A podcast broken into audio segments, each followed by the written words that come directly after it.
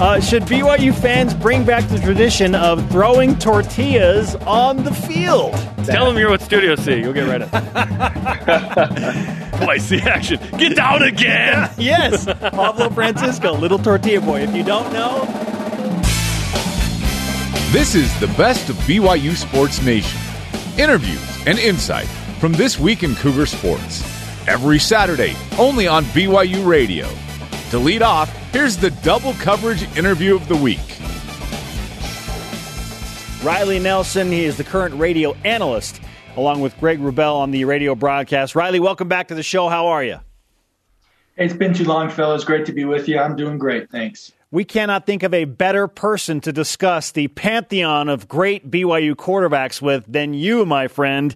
In fact, we're discussing Mount Rushmores of BYU quarterbacks, top 10 lists, and more importantly, trying to figure out where Zach Wilson, with his very unique career, fits into that conversation. So for you, where does Zach Wilson rank among the all time BYU great quarterbacks? I think that's a great descriptor is his unique career uh, because no one at BYU has had such a meteoric rise, right? Going from someone who uh, battling injuries and facing questions uh, about being, you know, the the leader of the team to being not only the unquestioned leader, having one of the great single seasons uh, of of any BYU quarterback, and of course uh, ending up getting drafted where he's drafted. Here's one thing I'll say uh, to you though, Spencer, is you're as right now I'm still straddling between, you know, being a broadcaster and a media member and an ex player. So you're not gonna get you're not gonna get a number out of me because I don't know if you've tried with ranking your friends. But when you rank your friends, they don't always answer your checks. You, you, you,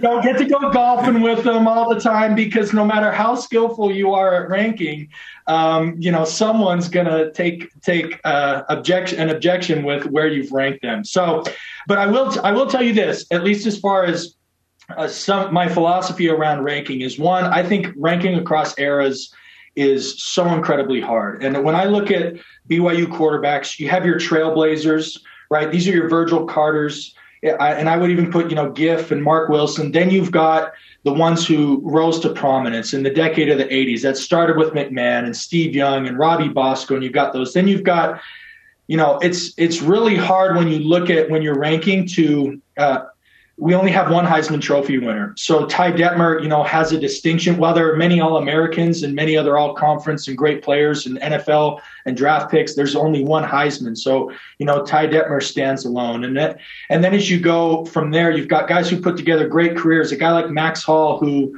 Uh, you know, leads the he's the all-time leader in wins, right? He won more games as a starting quarterback than any other quarterback. You got John Beck, who even though they were different, you know, success levels of seat played in four different seasons to you've got your one season, you know, these people that had these crazy one season uh, performances, whether it's Sarkisian with 14 and one and, and, that team or Brandon Doman and the magic that he was able to share with Luke Staley or Zach Wilson. And then you've got your guys like Taysom Hill, who I, he was he stands alone as far as his skill set. I don't know that we'll ever see another player exactly like him. So to take all those different factors, all those different eras, all those different skill sets, and put them in a definitive ranking, like I, I will yield and call that an, an unaccomplishable task.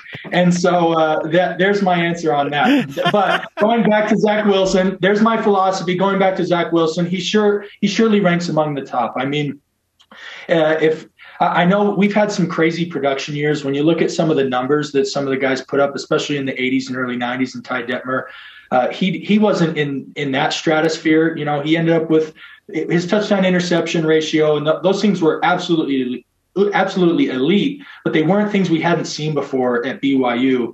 Um, but the way in which he did it, some of the throws that he made, you know, the crossbody, the off platform, the pushing the ball down the field, making the big the ball being in the air for 60 plus yards some of the ways that he did it, I would, you know, I would be bold enough to say we didn't see anybody else do it that way. We saw the same end result, but the manner in which he didn't, he, you know, he was very unique. So uh, for that alone, and given the fact that it was an 11-1 and they ended up ranked very highly, um, his team had success. It wasn't just individual success. You know, he secured his place among the top.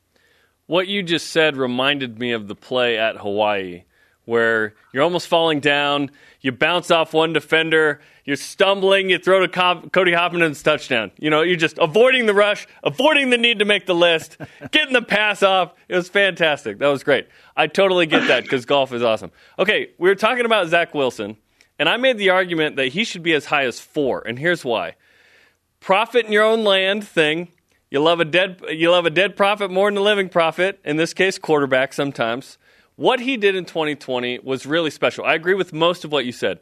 What's different, Riley, to me is what Zach did in 2020 was one of the greatest single seasons we've ever seen, and that puts him really high. Obviously, number two pick is great. The efficiency is the thing that's going to stick out. He's number two career to tie, and he's number one in a single season by 20 points. Like what he did against a unique schedule was unbelievable, and uh, it just puts him way up there. But it is hard because we were talking about it. It's like, who do you put it over? Robbie Bosco, dude, won the Natty. you know, uh, Gifford uh, Nielsen, and, and Marc he, Wilson, John Beck, Max Hall, all these guys.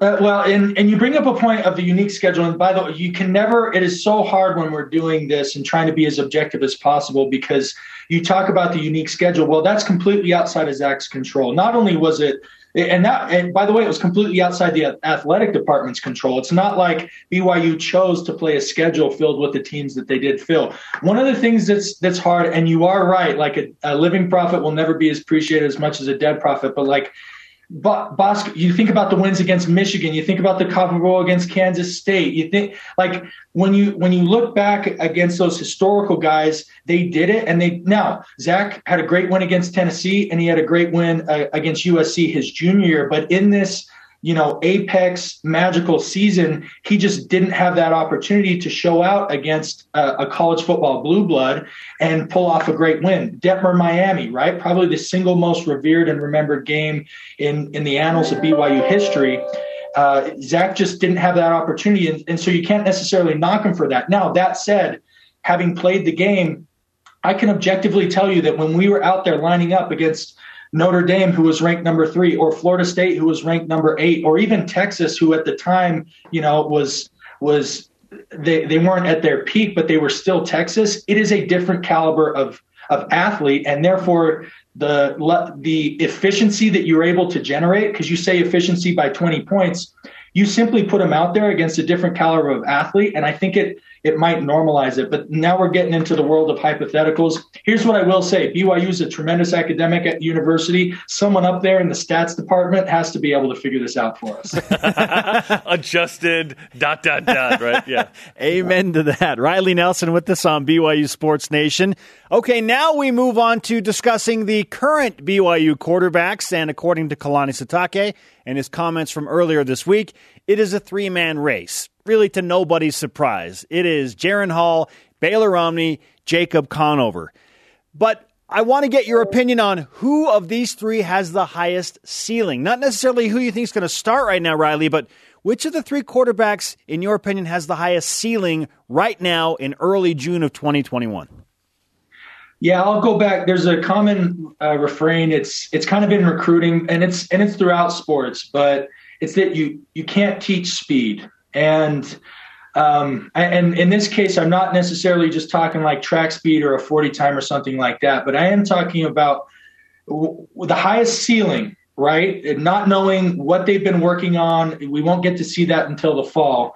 But just the fact that Jaren Hall has a little bit different genetic makeup than those other two guys, as far as his ability to be able to rush the ball with his leg and be so effective with his legs, you cannot coach that ability. You are either fast or you are not. You are either elusive or you are not. It doesn't matter how much you work on those skills. You you can't develop them. So here's why I say that Jaren, in my opinion, potentially has the highest ceiling. In that, like that's God's gift to him, right? That's something he was born with, and then through his work ethic and through his diligence and his attention to his craft, he can develop himself into a, an equally better passer as perhaps the two guys he's competing against. And then he will always have that advantage. Those other guys cannot work their way, develop their way, technique their way into being as fast, as elusive, as explosive, just simply because we're talking about a genetic component here. So for that reason, Jaren Hall giving you that true dual threat option. And by the way, not to say that Baylor, we've seen the, these guys. We saw Baylor. He was he's plenty elusive. Uh, he is mobile enough to get the job done. But I wouldn't. I, I think while he's effective, I wouldn't cross him over into like a threat that needs to be accounted for on the defense. Jacob Conover, I know he's very athletic. I've seen the high school film. I'm sure he's going to be great at using his legs to be able to move within the pocket, extend plays, and even pick up first downs with his feet. It remains to be seen if at the college level, you know, he can rip off the type of explosive rushing plays that we've seen Jaren do, and we know that Jaren has has the ability. So that for me, the fact that Jaren has uh, genetic gifts that the other two don't gives him the edge potentially contingent upon him developing his craft as a thrower, as a passer, and all of the other elements that go into playing quarterback. Take us back to the quarterback competition with Jake Heaps because this is what Jaren Hall and Baylor Romney and Jacob Conover are going through now. There's a point where Jake is sort of anointed as the guy and you wisely said, you know what I'm going to do? And I don't know if you said this, but to me it was like, I'm going to win over my teammates by doing everything I possibly can. You're playing special teams, running down on kickoffs uh, in practice, and the whole deal. Is there anything any of these three guys can do, like you did in that case, to win over their team? Because, yes, it's about the team, but if I'm Baylor Romney, I'm like, listen, I'm trying to beat you two and be the starter.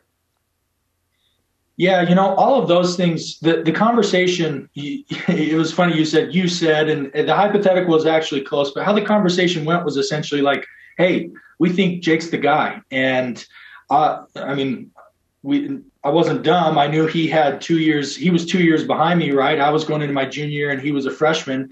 And so to me, that's like, all right, then I, no one said this to me, but it stands to reason that that means I'm going to spend the rest of my career holding the clipboard. And I was like, I'm not down for that. I want to find a way to get on the field. I there was of course the contemplation of uh, you know trying another position, but I knew I wasn't you know I wasn't even though I was a good runner at quarterback, that's more open field running. I didn't possess the skill set or something to do like a quarterback or, or play slot receiver. Um, there was the defensive side of the ball where I think, you know, playing in the defensive backfield, but at the time we had Craig Bills and Danny Sorensen back there, like two guys that were incredible players. Obviously, you know, Danny Sorensen is a Super Bowl champ, a starter on a Super Bowl champ team. And I just, I was like, I'm going to trade one backup position for another if I move. So what can I do? Maintain my spot in line at quarterback, yet not waste away and still try and get on the field. Luckily, you know, between Coach Doman and Coach Mendenhall, they did allow those opportunities for me to participate on special teams. That was purely to just not waste away my days. In the process, I, I didn't have the foresight or it wasn't strategic for me as like that was a move to win over my teammates.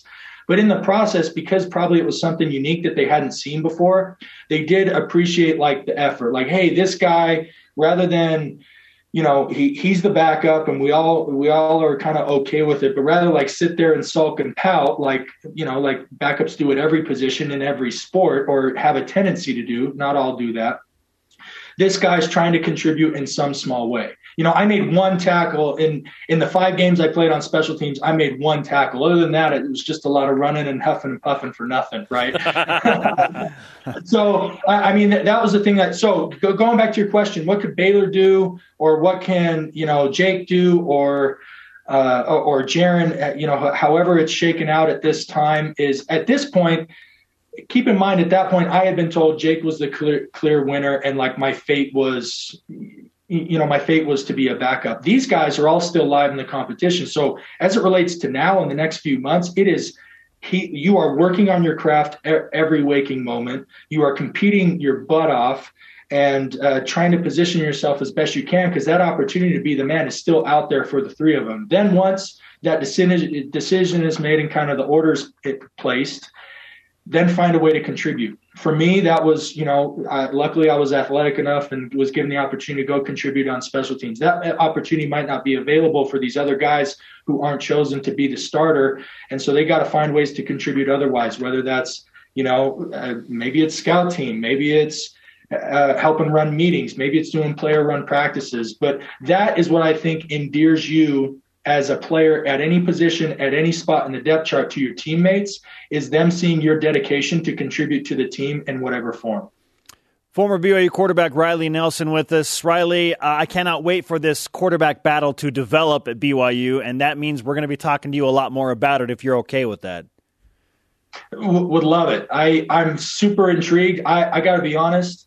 Credit, we've seen this at other positions. We saw it with the draft class that just uh, happened, but I'm super pleased with the quarterback depth, with the with the quality and talent depth at the position of quarterback. I think any one of these three guys uh, whoever gets chosen, we can be comfortable with. And uh, it sure gives us a lot to talk about uh, leading up to the decision time. Next level insight, as always. Thanks, Riley.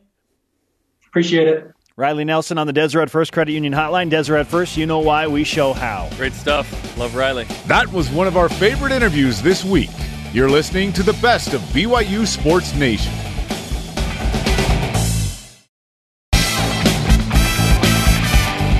This is the best of BYU Sports Nation on BYU Radio. Let's uh, just throw the question right out there, Jarom. As we look at the 2021 college football season and what BYU is going to face, uh, much has been said about these seven Power Five opponents for the Cougars. But when you compare it to a blue blood football program, national power like Clemson, where does it stack up? And, Jarom, is BYU scheduled this year harder than Clemson's? Who in their ACC format avoid a couple of usually tougher games. Yeah, Miami and North Carolina are the uh, biggest challengers, it would seem, from year to year in the last couple of years. So it's interesting when you look at both. Um, you know, BYU won't play anybody as tough as Georgia, who's sixth in Bill Connelly's SP plus.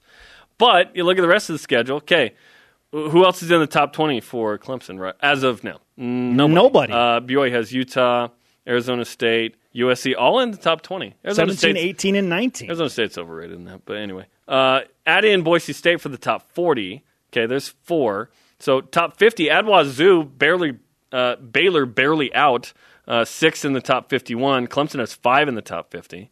So, yeah, on paper, I think BYU has a tougher schedule. Um, ultimately, BYU is not going to finish as highly ranked as Clemson, obviously. They won't start um, as highly ranked as Clemson but, either. But what we do but what we do is we set, uh, celebrate a schedule more than the actual games. So here we are discussing this question in June as if it was a championship. Well, I'm looking at. Uh, I mean, Clemson's got UConn. BYU's got Idaho State. That's a wash. Okay, so SC State is their FCS opponent. I'm, but yeah, yeah, yeah, kidding. yeah. UConn still independent, right, in football? I think so. I'm just question: Do they actually field a football team? UConn we know went this? to a BCS game. Well, Think about that. It was good to be in the Big East. UConn went to a BCS game. Yeah. BYU did not. Yeah. What? Yeah. My, how It- it- uh, the it- Huskies have fallen in that regard. Got to be in the right league at the right time. Yes, I mean, based on just the consistency, the consistent toughness of BYU's schedule, I would say, yeah. I mean, Georgia's going to be an, an amazing game for Clemson to kick off the season. That opening That- weekend is incredible. Yeah. But yeah, who else is really going to challenge Clemson? Maybe a game at Louisville or at Pitt. There's always a weird game, right? Two toughest how road good you are. challenges. Yeah.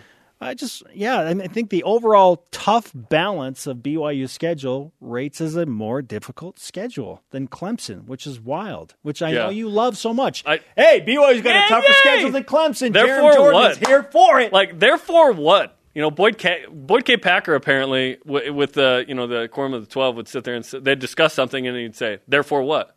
Which is a nice way and a formal way of saying, "So what?" Like, so what? if, BYU's schedule's harder than Clemson, so what? Who cares? I'm not waiting you for, for you to implement that for the rest of the show. The rest, Therefore, there- what? Therefore, what? Like g- he's basically saying, get to the point. Like, what's the point? Okay. Okay, BYU has a tougher schedule. Crickets. You know what I mean? Like, okay, yes, BYU plays a tougher schedule.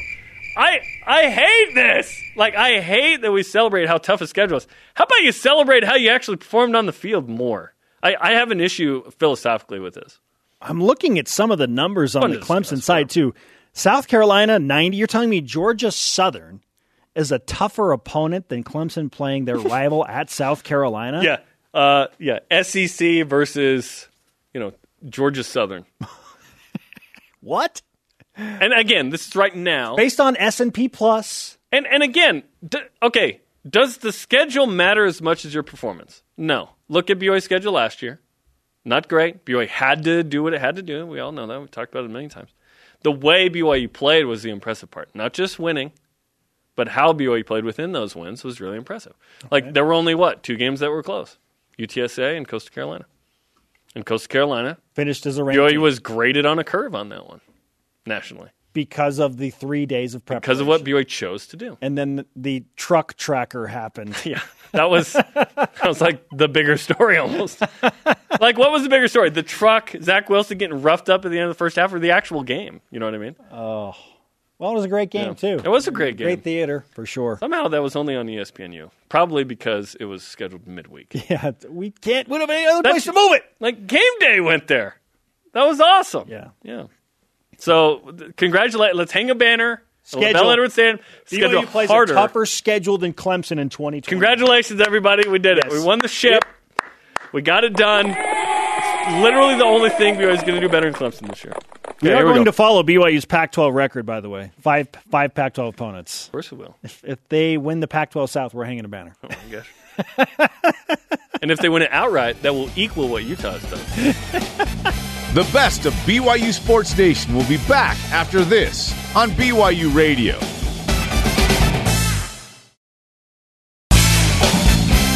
Get caught up in the week in Cougar Sports. This is the best of BYU Sports Nation. Welcome back to BYU Sports Nation live from Studio B. Okay, uh, Shooter McJudkins, aka Jeff Judkins, needs to join the program. Just it's so often. We love we love Jeff Judkins. One Lots to favorites. talk about with him. Horses and summer workouts and Girl Dad Camp and Danny Ainge. And here's that conversation earlier today with Jeff on the Deseret First Credit Union hotline.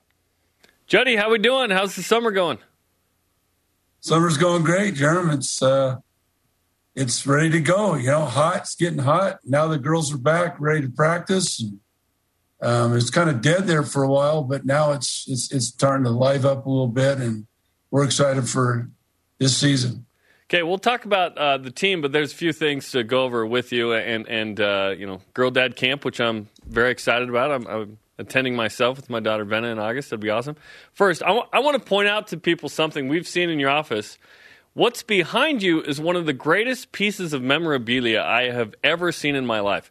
The top 50 NBA players, and it's signed by all of them, right? Correct. Correct. That's amazing. Yeah, it's there's I think there's only been germ I think there's 400 of them made, and so um, I think I'm very fortunate to be able to have that. A, a really good friend gave it to me, knew how much it would mean to me to have it in my office, and um, it's something that I when recruits come in and and, and people anybody comes in and checks out BYU's office where I'm working, it's they all they always look at that and go, "Hey, that's pretty cool." And I look at it and I think of a lot of guys I played against in my career and and uh, you know played with. So it's it's it brings a lot of great memories. How many buckets did you get on those guys? Not very many, or I'd be on that board one night. but uh, you know, I played with with you know Larry and what what a great player, and Adrian Dantley's on it. I played with him and Dave Cowens and John Havlicek. Um, you know, those were some of the guys that I played with, and Hold up, you played So- with Havlicek? I didn't think you were that old. Well, he, no, Havlicek retired right when I came, and Havlicek used to work out with us all the time. So you know, he'd come and, and play and practice when he retired, and so it was it was kind of fun to be able to do that. To be able to, he was kind of my idol when I was a young boy. That's pretty cool. Uh, one of the iconic, uh, you know, plays in, in NBA history is Havlicek steals the ball, you know, and he gives it to Kuzi, and yeah, it's it's so good. Yeah, I, uh, yeah. I mean, Johnny Most was a funny guy. You know, his voice, you'd never picture how he looks with his voice. And, but you know, he was, he was a really diehard Celtic guy and he loved basketball. He loved the players. And I think he showed a lot of enthusiasm when he, when he announced. Okay, obviously, uh, let's talk Celtics. Danny Ainge, uh, you know, retires uh, as as GM of the Celtics. What a run he had, including an NBA title, Executive of the Year in 08 and then 09. Uh, what are your thoughts on Danny Ainge and what he did with the Celtics? Well, I, I think he really changed a lot of things and made the Celtics where they were when in the 80s and the 70s. Of course, when I got there, uh, the 70s, they won a couple titles um, in the 70s. And then um, my last year at the Celtics, we got into the Eastern Finals and ended up losing to Philadelphia, and then from that point on, Larry Bird and Kevin McHale and the gang they, they just took over and, and were so dominating. And then they had they had a little fall, and a lot of people don't realize they lost two of the first round draft picks. They lost uh, Bias, who people say could have been one of the greatest players ever, and then uh, Richie. I'm trying to think. Reggie, the guard, Reggie, Reggie Lewis. Lewis. Yeah, they remember he had uh, some heart problems and mm-hmm. he passed away. He was a good player. So Danny Danny did a great job of getting that franchise turned around so quickly, and um, I think if they wouldn't have had some injuries here and there, he might have won a couple titles. Being you know being the GM, and of course he put the team with Kevin Garnett, and Paul Pierce, and and those guys together. That was that was a, quite a really good team, and so. Um, you know, it's sad to see him not do it because you can always look at him and say, "Hey, he's part of BYU and he's part of everything. But I also understand he's been doing it for a long time. It's a lot of a lot of stress, a lot of pressure. And uh, so I'm going to see if I can get him to come help us as maybe an ops or something. that would be nice. I, am hoping your budget's a little bigger uh, next year to uh, to accommodate. I, I, I, think I think I'll be able to get some money raised to maybe help pay him. Maybe. Also, Danny was quoted as saying, I don't really want to work that hard, but I still want to have a job. So you know, I we all aspire to that kind of level. Do you think you have uh, a good, uh, an equal to or better jump shot right now than Danny Ainge? Boy, that would be that would be a good challenge. I would say it'd be really close. I don't know if he's shooting as much as, as maybe as me, so I would say maybe I have a slight edge because I'm okay. shooting more. He's more in a tie and a suit and in the office, maybe. But that would be a great challenge. I know we had some great battles in college when he was a freshman and I was a senior, and uh, you know, it's and then of course we when when we played in a couple, I played him in a, in a pro am a couple times. That was a lot of fun. We're talking to Shooter McJudkins. He says he's a better shooter than Danny Ainge here on BYU Sports Nation. how, how are the horses? And and remind people how many horses do you have? I have six horses. Uh, I lost one this this winter, mm. so um, I didn't replace it. I think six enough, but that's something that I really enjoy. I enjoy getting and riding and, and just kind of getting away and letting things just kind of kind of go. I guess you know. And I've I've had a lot of a lot of players like you know that I've coached that, that enjoy doing it. In fact, you know, as we were talking, trying to get Andre Miller was going to come on today with me but he must be doing something else. But he he loves to do something, you know, ride horses. Yeah, if Andre Miller was on BYU Sports Nation, that'd be a first. Uh, so we look forward to that. That'd be that'd be awesome. Yeah, that'd be awesome. Yeah, we'll work on that, Jeremy. We'll work yeah. on it. Okay, uh, Girl Dad Camp, August 6th through the 8th. Uh, people can still sign up, I believe, BYUSportsCamps.com. This is the first year of this, the inaugural BYU Girl Dad Camp. I'm going with my eight year old daughter, Venna. I cannot wait. Tell people about what can we expect? And, and mainly me, I, I want to know what I've signed up for. Well, I think, first of all, it's a great opportunity for a daughter and their father to be able to do something together and do something maybe not so much like camping or some other activities that the father and daughter seem to get all the time. It's going to be a camp that they do several activities, a lot of fun games and different things to I think, compete against each other, but also compete against some other fathers and daughters. Um, I think we're going to have the spiritual part of it where we're having um, a fireside. We're having some really, really good speakers. I'm not going to say who the speakers are because I want to be a surprise, but um, we're going to do that. We're going to just have, you know, go and eat together, just do a lot of things together as a father and a daughter. And, and I think it just gives a great opportunity for not just not just the, the father to be able to have time with his daughter, but for the daughter to be able to get to know their father probably in a lot of different way. Be, I, I can't wait to see the competition and see the competitiveness of what happens with, with these fathers. Um, I know I did one father and son camp with Coach Majerus many, many years, and we had about 10 fathers pull their groin, hurt their knee, sprain an ankle. It was it was pretty interesting, but this won't be as much like that. But I'm really excited about it. This is our first year, and um, we're doing it with uh, with Heather and um, and Diljit. Yeah, yeah, and so I'm I'm excited to get to know them too, and and and just kind of put this thing together. We just really thought this would be a great opportunity for for a lot of people that are that are BYU fans who want to want to have a great camp. Yeah, I cannot wait. August 6th through the 8th, go to BYUSportsCamps.com for more information and to sign up. Okay, let's talk about the team. You guys have uh, summer workouts right now. Obviously, a very talented team coming back uh, for your, your squad. What's it like right now as you try and build on what you did last year, which was get to the WCC title game? Gonzaga won on a buzzer beater, crazy moment. You go to the NCAA tournament, you win a game. Uh, how can you get better? What are you up to with this group?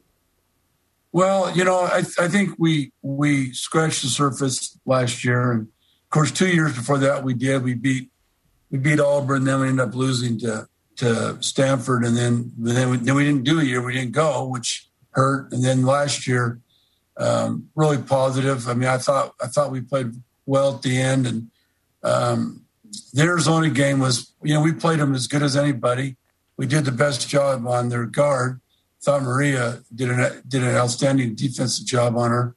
Um, but you know this this team's ready to go. I think we just I think we want to we definitely want to do better than we did last year, and we want to be able to win a conference championship outright. We want to do well in the tournament, and hopefully the NCAA tournament.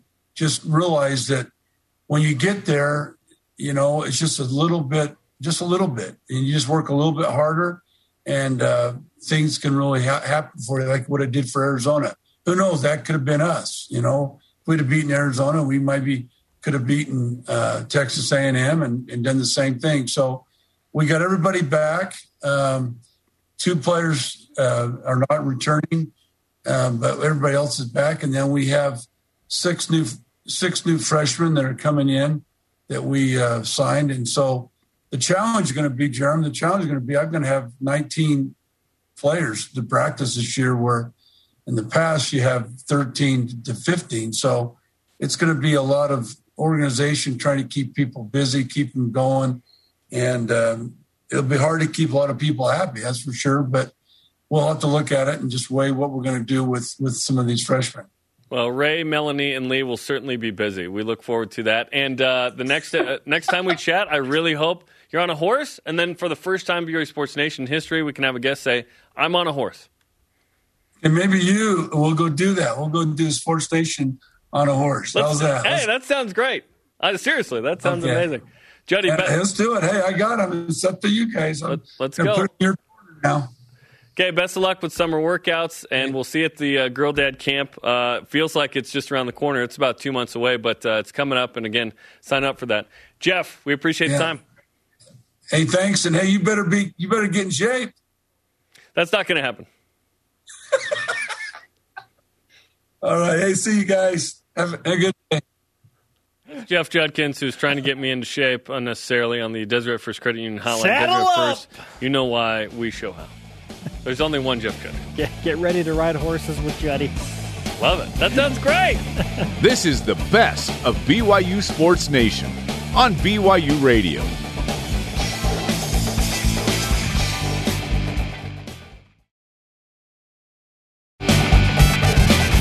The best of BYU Sports Nation collects our favorite conversations and brings them to you every Saturday.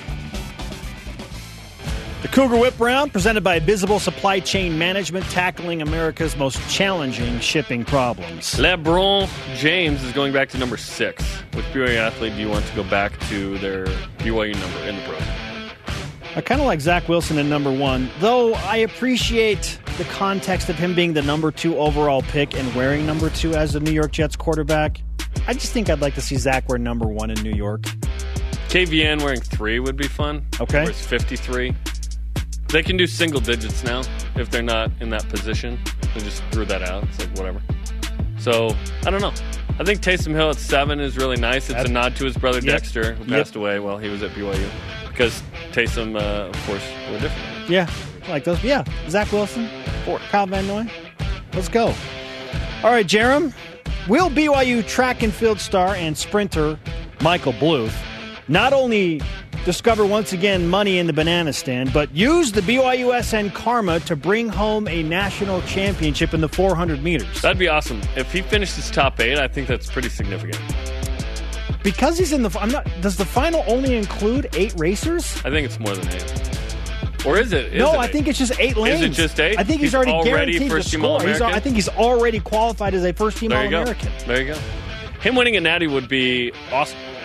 It'd be an upset too. That that would be in the discuss, the discussion as the greatest manifestation of the BYU Sports Nation karma ever. That'd be pretty good. Marriott Center's getting a new floor. Are you more excited about the floor or the new video board at LES? It's also going in. I, you know what, I'm a sucker for a sweet video board screen. So uh, as much as I think a new floor is really cool, the fans and the people that watch the games are going to be more excited about the video board. Video board. Yep.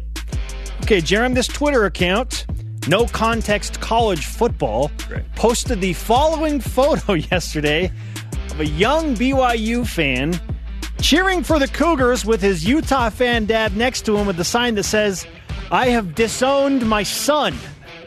Jerem, one of our elite staff members, Hema Hemuli, asked a really good question yesterday.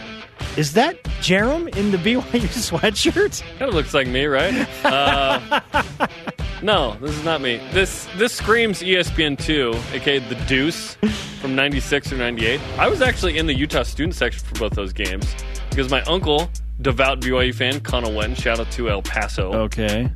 got me tickets there while he was at the U. That Utah hat looks like it's straight out of 1991. It might be even earlier than 96. Was the 98. Deuce doing its thing that early? I don't know. I mean that that hat is throwing it back. Well, this is Rice Eccles. Look at look at the handle. So it had to be it had to be an even year. Okay. Okay. We Maybe can it's- break that down by the by the railing. I'm serious. That's amazing. Uh, my Settle stepdad, down, Sherlock. my stepdad Bruce is a Ute. Luckily, he's a nice guy. Is that Bruce? That is not Bruce. I have disowned my stepson.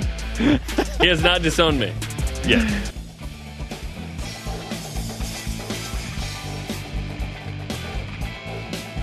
The best of BYU Sports Nation will be back after this on BYU Radio.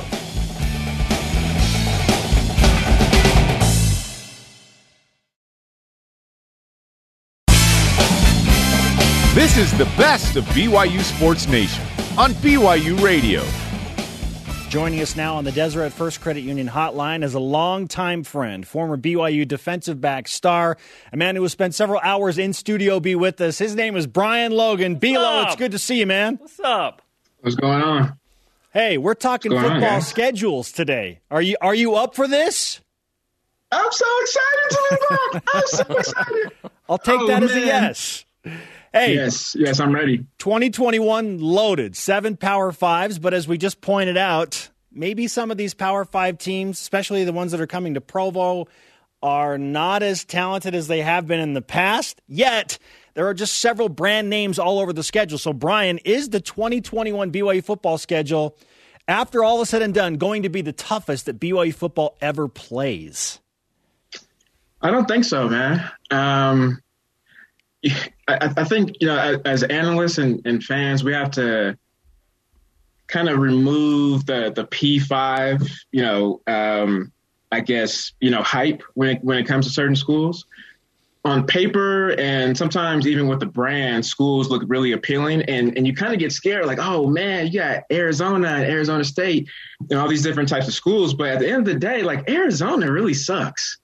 You know, like like they like I mean I'm not concerned It's about true. school They're like- not like- good. like- yeah, I mean they, they're they're not. And you know, when you look at the, the history of BYU football and you know, just the, the, the schedules, obviously, you know, the, the first couple games are always P five teams. Sometimes they're good, sometimes they're bad, but for the most part, I mean, BYU can hang with those types of, of, of teams, right? Especially if they're mid tier to, you know, bottom level of, of their conference. I mean, BYU is winning those games. You know what I mean? We're winning those games. So I see a lot of those types of teams on this schedule. And, and so I, I don't really, you know, think it's going to be the hardest. Um, I, I think BYU, you know, depending on injuries, it all comes down to injuries, can can come away with a lot of wins. Okay, I absolutely agree with you. And just looking at Arizona year to year, since 2015, two winning seasons, and those two were seven and six both years. They're not they're not a program that BYU can't handle. Obviously, in 08 in the Vegas Bowl, it's a different story. A, a less motivated BYU, whatever. Arizona won. I, I actually hate that conversation about they weren't motivated. Who cares? Arizona won, but BYU has won this game a bunch against Arizona. Okay, Utah always a tough game. Arizona State. Exp- that's going to be a good game. Ex- Arizona State, it's expected to be top 25 ish. We'll see, though. Um, you know, Boise State and not a Power Five, but that's always a tough game. Baylor, I don't know what Baylor's going to be. I know they have Jeff Grimes and Eric Mateos. I know they're Big 12 and they sling it. Washington a State, what are they going to be with Nick Rolovich in his second year? Virginia, like two years ago, Virginia was in the Orange Bowl, but they're they're just okay, right? And then USC is always know tough. what? Uh, you it's know what? manageable. Uh, you know- look, look, check this out. Check this out, man. With with Vir- I don't know about Virginia, and I'm not. I mean, obviously, I'm a little bit biased with Defending with your Bronco, boy? but I'm just okay. This is the best way I could I could put this, right? And and, and you, Bronco is not really the type to to put a certain emphasis on on a certain game, right? Um, however, I think you know behind closed doors, like this this one has to be circled on his calendar. Yes. You know what I mean? of like course. think of think think about think about the love of your life, like this, like a girlfriend or something, like dumping you, and you get an opportunity to, you know, come back with a supermodel on your arm. Like, what do you think? What do you think is going to happen, man? You know, you know what I mean? Like, I'm I'm about to do anything and everything in my power. Stay up late. Watch extra film. I'm gonna lift weights, even though I'm not playing the game. I'm still gonna lift weights. You know what I mean? Just to get my mindset ready, because I'm gonna feel, you know, some type of way that you guys, you know, didn't want me anymore. So I, I, think that that's gonna be a good one, you know, obviously. And and if it wasn't Bronco in the scenario, I would say, you know, just like what you say, Jerem, it's it's definitely manageable. That- that- That's another team that's usually, a, you know, a, a BYU football team or, or program can, you know, can win. Brian Logan with us on BYU Sports Nation. Now, I like your comparison.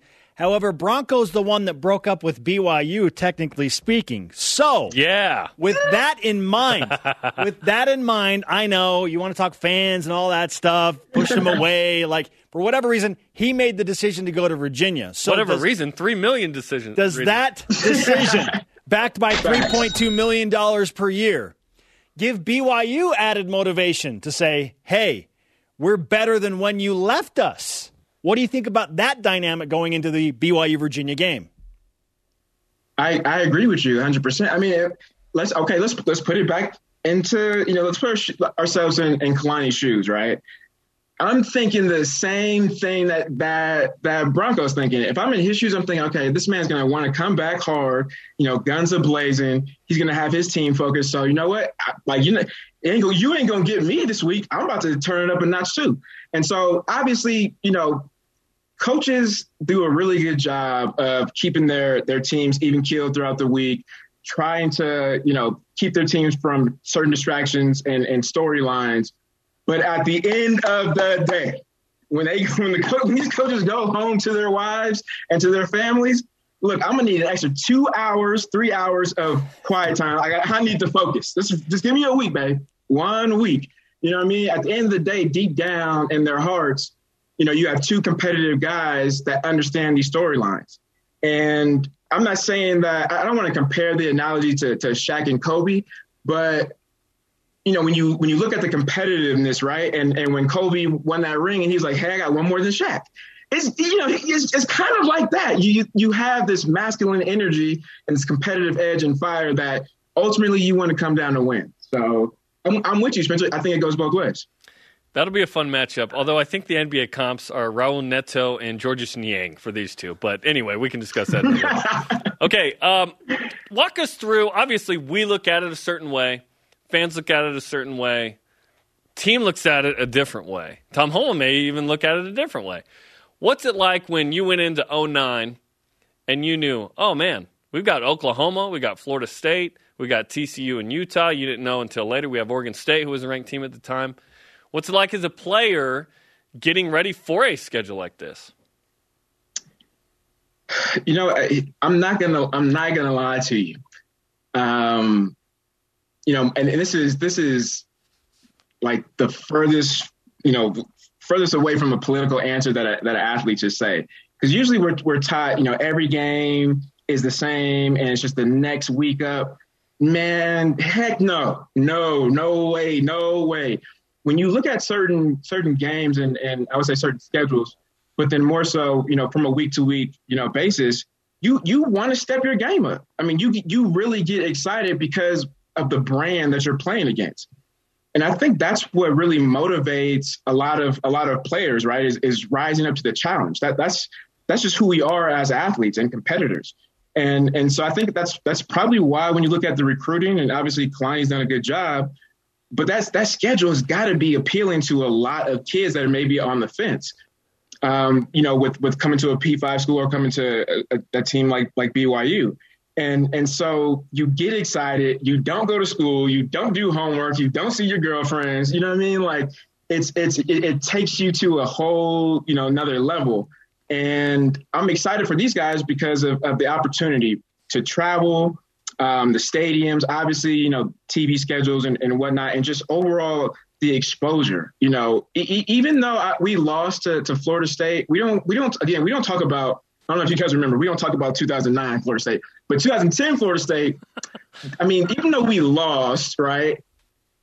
Just just the venue and, and the brand, growing up and watching those those teams play, that's something that I'm going to always for you know remember and not the the exact you know play by play or even the win or loss, but just the, the atmosphere, um, and the energy and the crowd and the stadium, all all of the, those things outside of, of being on the field is what you remember. And so you just get hyped and you just get extra juice. Brian Logan is on BYU Sports Nation. Let's talk about specifically this BYU football team and maybe most importantly, the starting quarterback position because we learned from Kalani Sitake yesterday officially it's down to a three man race between Jaren Hall, Baylor Romney, and Jacob Conover. Brian, knowing what you know, having the conversations that you have, who do you think is going to be the guy that starts against that juggernaut Arizona that you have pointed out in early September?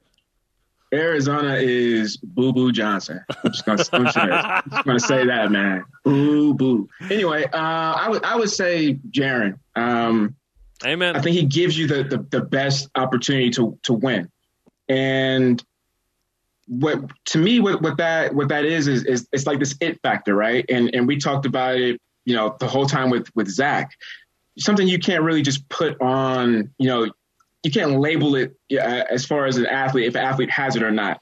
Um, and I don't, you know, I don't think at this point I could say that that that Jaren has it as strong as as Zach, but you know, you, you, still see that that burning, that desire. You see that the leadership, um, you see that the dedication. You hear stories of him putting extra work in and, and all those things, you know, as a, as an athlete and just as an analyst, I got to say that's you know he's he's got to win just because of the work ethic, right?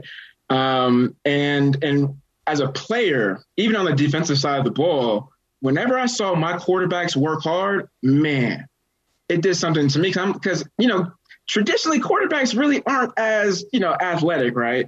And and and you know I know Jaren is, but at the same time, the the the assumption that comes with the quarterback position, you kind of you know I almost want to say like, okay, I want to step my game up. I don't want to look bad, or you know, I want to rise to the occasion. If we have a, a quarterback that can lead us to, to victories or put us in positions to win games, you know, I want to do everything that I can do. And and so I think the leadership skills, um, being able to to walk it like you talk it, you know, practice what you preach is is kind of what I see. So I think I think obviously, you know, first and foremost that that is is what you know allows him to, to be in the league.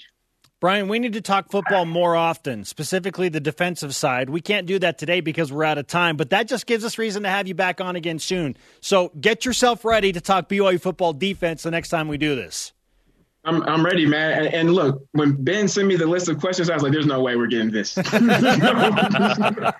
talk I talk way too much. You're, you're, in you're in Blaine status now. We prepped three questions. I, I, I, I was wondering why I got like ten questions. I was like, "What did don't they, they did not remember?" We're more prepared now. And, and, shout out to shout out to Uncle B, man. Um, I'm in competition with him right now. I see him at the gym. You know, Let's see the guns. my arms a little bit.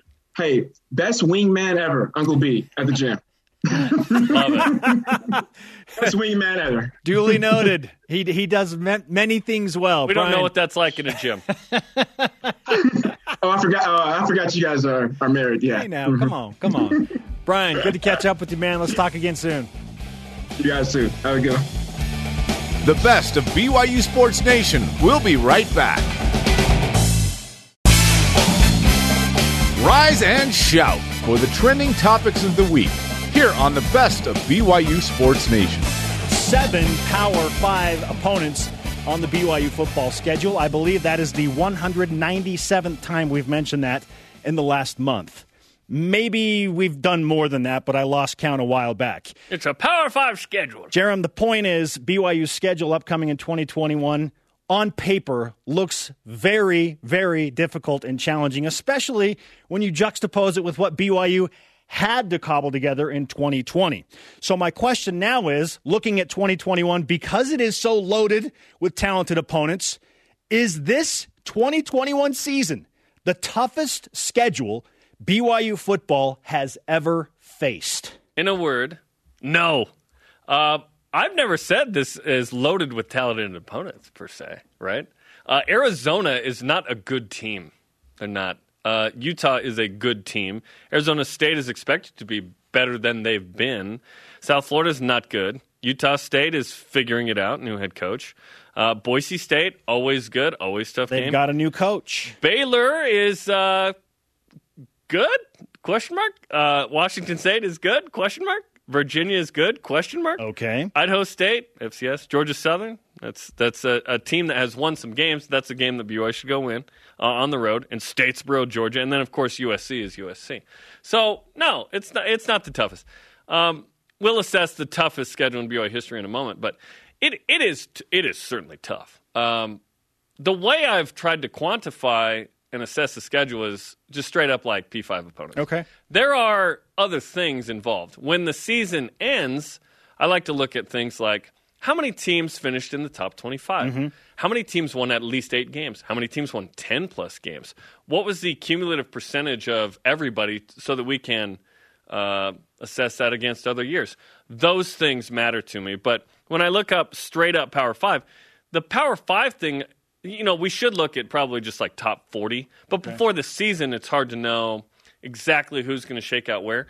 The Power Five thing is their backups are going to be better, uh, equal to or better in some cases against BYU.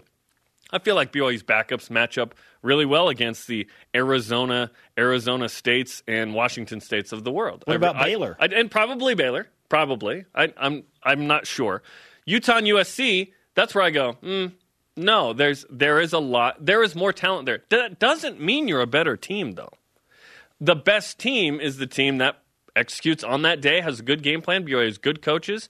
BYU uh, overachieves uh, often because they have coaches who are doing uh, um, performing at a level higher than say maybe what they're getting paid. And the same with some of the players, right? Dax Milne, massive overachievement this last year. Zach Wilson, not expected to be a first round draft pick, ends up being number two. That kind of stuff. That's what BYU has built itself on is we are going to maximize what we can do with this program in this situation. Okay. If 2021 is not the most difficult schedule, and Jeremy and I are in agreement on this, what is? Enter 1991, senior season for Ty Detmer, following his Heisman Trophy campaign. Look at the slate BYU faced in 91. These are final AP rankings. Florida State opened the season number one. BYU faced them in Anaheim. Then the Cougars go on the road to UCLA, who finished in the top 20. Hard fought game, lose by four. Then BYU has to go across the country and take on Joe Paterno's Penn State Nittany Lions, and they get blown out 33 to 7, only to come home and open up against the next best team in conference play, Air Force, and they get their first victory of the season. Ty Detmer, as a senior, was one in three, but he opened that campaign against four teams that finished in the AP top 25. And it's not like it got easier at the end of the year with San Diego State, that incredible 52 52 tie. That was a very good team with Marshall Faulk BYU plays a top 10 team Iowa in the Holiday Bowl, and they finish in a 13 13. 90s highlights alert. 90s highlights that alert. I love this. The schedule was absolutely Yes. bonkers. I went to the UCLA game. That was my first game as a Cougar in the Rose Bowl. That was, or, or as a BYU fan. That was great. Okay, yeah, 91, so hard. So most final AP top 25 teams BYU's ever faced in a Okay. season. Five. Three in the top 10. Okay, second highest cumulative opponent win percentage. Okay, 58%. That was a really tough overall slate. And you mentioned uh, why. I go 2004 as the next toughest ever because you play the national champions eventually, USC. yep. Uh, three, uh, three in the top 12 of the final AP, including two of the top four, because Utah has its Fiesta Bowl winning team that year. Boise State ends up 12th. That is a really hard schedule. Yeah, you Not have to Notre mention Dame Colorado Stanford. On, and they're not even ranked teams, but just notable. Yeah, those, like Colorado teams. State was really good, right, in, in that era. I go 03 as the next toughest. I just think John Beck, when he comes back from mission, it's just brutal. He and Matt Berry are trying to get through this. Four Power Fives, number one uh, USC. AP national champ that year didn't play in the BCS title game, but AP gave him the national championship after they beat Michigan. Three AP final top uh, ranked 25 teams, right? And uh, one of the highest cumulative win percentages as well. When I look at the highest cumulative win percentage thing, it's really interesting. Can I read you some of the easiest Please do. Please do. in BYU history? How about the fourth easiest by cumulative win percentage? 84. Okay. Fifth is 01. Okay. Sixth is 2011. Um, eighth is 2006. It's it's interesting. Where does 2020 rank? 2020 is 20th. Oh, So I have I have ranked since seventy two because honestly I don't really care pre seventy two about the Power Five Okay. and win percentage. so maybe 2020 is not as easy as some people are thinking it was. Well, I mean yes and no. Um, no Power Fives. That's just the second time since seventy two BYU's done that. Like there's Not a reason. There's a reason you win eleven. Um, like ninety six is uh, you know. A hair by cumulative win percentage only. Again, that's one metric. It's not everything, but it's something. um, the end of the season thing really matters. Um, you know, num- so 2013 is interesting because that's the only other season BYU has played seven Power Fives. So what happened? Uh, BYU had a sophomore Taysom Hill, Jamaal Williams, and an incredible defense. And BYU took a sec to get that offense figured out with Robert Anae coming back, right? The Virginia loss still hurts a lot. Yes. Um, win at Texas was awesome. Um, you know, BYU plays seven Power Fives. They were spread out. Now, Notre Dame and Wisconsin are pretty good teams. Uh, uh, Notre Dame, Wisconsin, and Washington all win nine games. So three of the last five are against Power Five nine win teams. That's just all road or neutral. BYU does not get road wins against Power Five teams that win eight plus very often. The Tennessee win in 2019 was rare Wisconsin in, in 2018. yes 18 which by the way 2018 was really hard that's tied for third most power fives in a season and that's the fourth highest cumulative win percentage of Wow. opponents tanner mangum took the brunt of that at the beginning goes three and three and gets pulled and zach wilson gets the easier part of that that sets up a 2019 season where BYU plays a really hard schedule but goes seven and six that was the precursor to 2020 sometimes you need you need to just learn something to get somewhere else, and that's what happened with BYU football. Wow. BYU has faced some really strict and stringent, tough, you choose the word you want to use, schedules. It's hard to know what BYU will face until you can look after the fact. That's what makes this conversation Right. so fun is we think we have an idea of what these opponents will be in 2021. Who knows? Maybe Baylor has this amazing breakout year. Maybe Nick Rolovich but maybe they suck. Washington State is like, oh, hey, they, they win nine or 10 games. They're feeling good in the Pac 12. Or to your point, maybe all these teams are just eh. And BYU takes advantage because Utah and USC. they have Yeah. at least half of their Power Five opponents at home and four of the seven either at a neutral site or at home. BYU does not play a true road game until October 16th. Amazing. True road. Okay. Neutral Arizona is like a home game, honestly, or split, right? Sure. Of course. And then at Utah State, which is can be a tough place to play. I don't think it's tough this year. Our question of the day is the 2021 BYU football schedule the toughest in history? If not, which season is the toughest? Let's go to Voice of the Nation.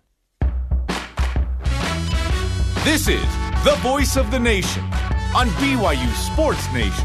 At Twiggy or Stone, friend of the program, on Twitter answers If we are just basing this analysis on the number of Power Five teams, then yes. We're not. But we're not, clearly. I think it's really hard to look at it before the games happen and determine the strength of schedule. Again, that's what makes this conversation Yeah. so intriguing and fun. In 1984, the win against Pitt looked amazing until they, Pittsburgh, started playing the rest of their schedule and finished 3 7 and 1. Yeah, Pitt stunk in uh, '84. So yeah, it, what I really love and something we've figured out in doing the show the last eight years is how did that team end up doing? Like no one really looks at that. They just hey, when BYU beat Oklahoma, they had the Heisman Trophy winner and were ranked third. Oklahoma, because they have to play Landry Jones as a freshman, goes eight and five. So when oh well, BYU beat Oklahoma and Notre Dame in '94. Neither of those teams won seven games. Uh, That was the time to beat them. And maybe why did BYU beat them? Because maybe they were down a little bit. Yes, BYU gets some great wins, but oftentimes that team is not as good as you thought. Oh, Wisconsin's ranked sixth, 2018. That was massive, right? It was massive, Wisconsin ends up going eight and five. They were a preseason like college football playoff contender. They did not end up that kind of team. So catch them when you can, right? When BYU beats Miami in '90, that team finishes third. That is the greatest win in BYU Best history because Miami was ever. actually super legit. But so was BYU in the top five for six weeks that year. BYU was legit as well, and then crumbled at the end. 1983, all of this conversation just makes me feel better and better about 83 being the best overall team that the Cougars have had because of what they did against teams when you look after the fact. Two road wins against teams that finished in the top 20. Pretty good. 84 is like, how many losses did we have again? This is the best of BYU Sports Nation on BYU Radio.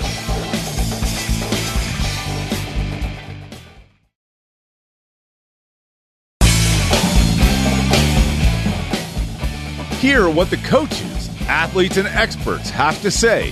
Here's another great interview from the week on the best of BYU Sports Nation. Michael Bluth returning to the show, representing BYU track and field on the Deseret First Credit Union hotline. Michael, first and foremost, congratulations on another amazing season. Thank you. Thank you. It's, it's been a great season. Uh, we would be remiss if we didn't start with this because we talked about it last time. we have to. Have you watched Arrested Development yet? No, I, I have not. Uh, I, All right. What, what, what, what are you, student athlete competing at nationals? What are you, busy? You got, you got bigger and more important Hey, things? will, will you watch the pilot after the season? I- I'll do it for you, Thank Jerem. I will. I will sit down and watch the pilot. Thank you. Commitment pattern It's on, Net- display. It's on Netflix. I know that you'll be blessed for this decision, Michael. It will be great. okay, so uh, you're at nationals. You're in Eugene. Um, competition starts, you know, tomorrow. Your your stuff starts Thursday, I believe. Tell us about the vibe, the energy. It all comes down to this. You guys have been competing all year for this. Um, it's a great question. I, we're excited. Um, I, I can speak for myself and, and, and, and the men's team the- and the women's team. We're all very excited to do as best we can. The goal is uh, podium, which is take top four. And I mean, I, that's ideal. That's optimal situation where, you know, everybody's got to perform to what we know that they can. We're obviously going to get some great points from Conner Mantz and, and Cameron Bates, but there are a couple others that like, if we can score and, and, and take top four, that would be just ecstatic. That'd be awesome. The men's team spent the better part of the season, Michael, ranked in the top 10. This program has gone to an elite level, and we don't use that word lightly in Studio B.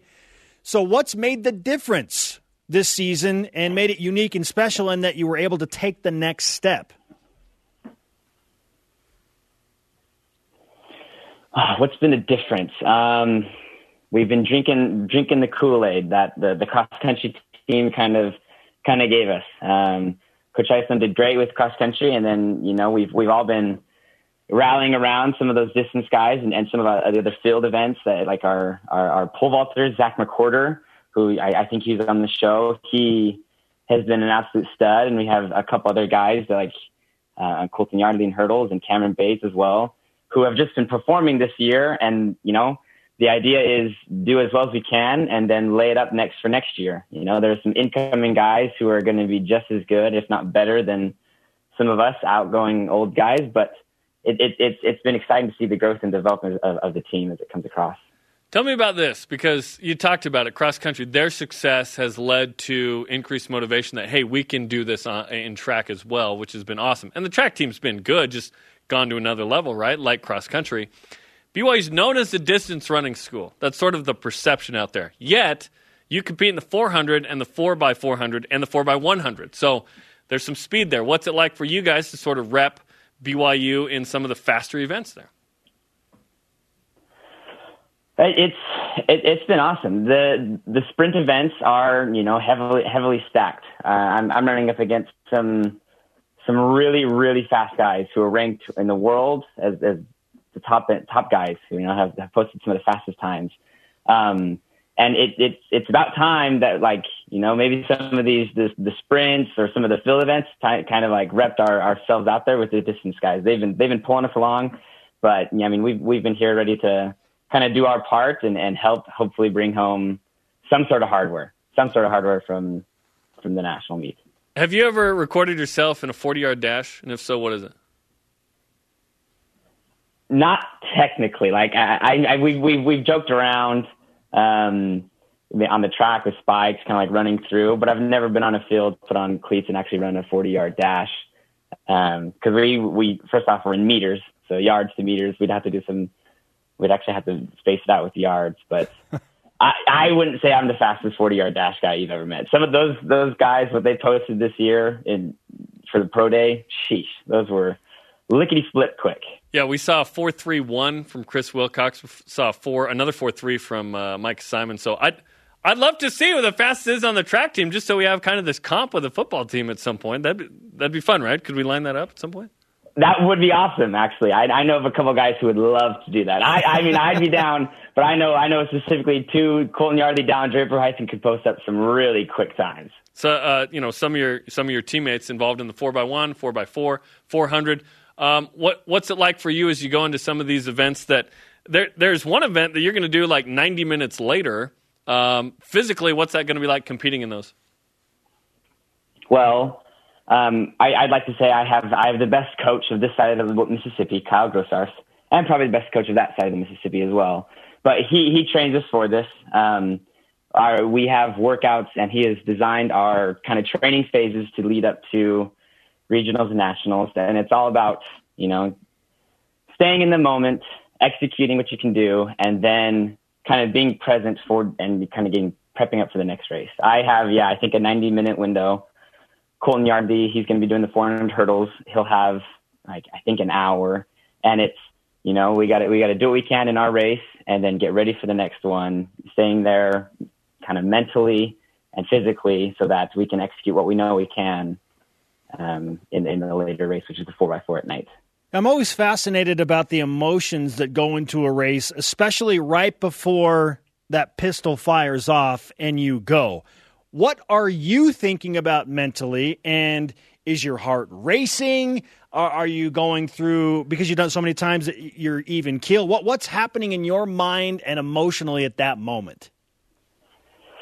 I would say the the ball of nerves for me at the regional meet came when I was sitting next to Bryce Deadmon, who is 44-5 kind of guy, and I sat next to him, and I kind of got a little bit nervous, but I, it, it kind of just takes over. I've I've been doing this for many years.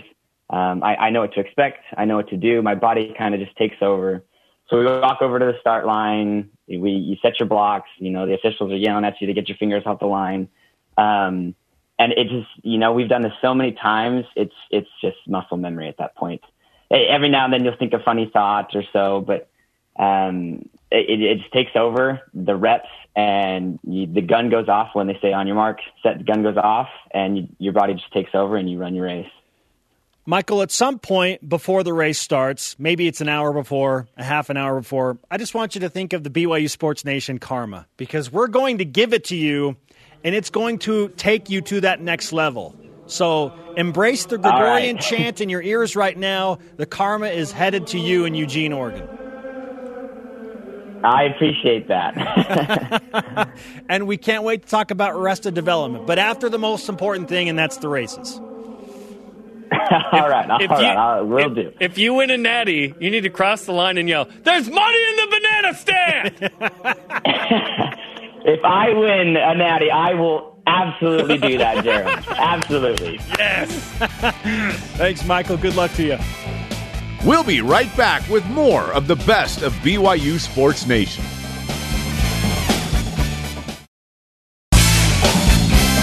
The best of BYU Sports Nation collects our favorite conversations and brings them to you every Saturday. So, Jerem, this segment presented by Tim Dahle Ford, part of the Tim Dahle Auto Group, serving Utah since 1968. Who makes our BYU all-time quarterback top 10 list? Who's number one on your list? So I have Jim McMahon. Um, I, I think uh, Ty built off what kind of Jim started. I love Jim's 1980 in terms of efficiency, number one in BYU history, and, and gajillion touchdowns, first 4,000 yard season, blah, blah, blah. Okay. I have Jim first, then Ty. I can see a reasonable switch there, which you have, Ty and then Jim. So we have the top two, the same two dudes. Sure. We have the same number three, Steve. Again, I think that triumvirate uh, is is pretty strong. Those three, and again, we're talking BYU career only here, but it's hard not to have the perception of the NFL career too. If we're talking NFL career only, it's obviously Steve Young, but we're doing BYU here. Yeah, for me, the reason I put Ty Detmer on the top, obviously the Heisman Trophy plays a large part of I don't this. even think you need to explain. Fifteen thousand yards, Yes. all the touch, all of one those NCAA touchdowns. records Yeah. that Jim McMahon set, Ty Detmer crushed a decade later. But Ty, he did something that people often forget. He finished in the top 10 of the Heisman voting three seasons. In 1989, he finished ninth in the Heisman voting. He threw for 4,500 plus yards as a sophomore, 32 touchdown passes. And that was good enough to get him in the top 10. That really launched him into 1990. So when BYU crushed UTEP to open up and then beat Miami, it was like, okay, this kid is the real deal. And he was like a hair over six feet tall, 175 pounds, and was just a warrior on the field. Oh, my cup has been full for a while on Ty. Right. No, you don't have to justify It's- Ty it's- as the top. again, I have Jim first, but I have Ty, Ty number, okay, Yeah. so I got Ty in the gym, and Yeah. then as you said, Steve number three. Yeah. Okay, number four and five we already talked we about talked this. about Zach and Robbie. Okay, so I've got Robbie. QB got Factory Zach. is is Brazilian soccer players. All you have to do is say the first name, and you know who we're talking about. Robbie and Zach. Robbie and Zach. Yes, you're next level, right? Mm-hmm. Okay, number six, I have Marc Wilson, Six and seven, we have the same two dudes, but Okay. different order. And Max Hall. Max Hall. Yeah. Okay, so you go Max number six, all-time winningest quarterback in BYU history. Yep. John Beck is my number eight, and I Finds his guy. I think that plays a big part of like his heroics and the way he finished his BYU career. BYU destroys Oregon by 30 points in a bowl game. He's the second round draft pick. Like, and again, let's qualify this. This is what they did at BYU.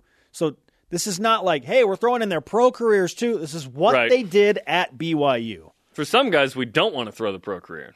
You know what I mean? Like it, it, it didn't work out as well. Okay. So who do you have at number eight then? I've got Gifford Nielsen.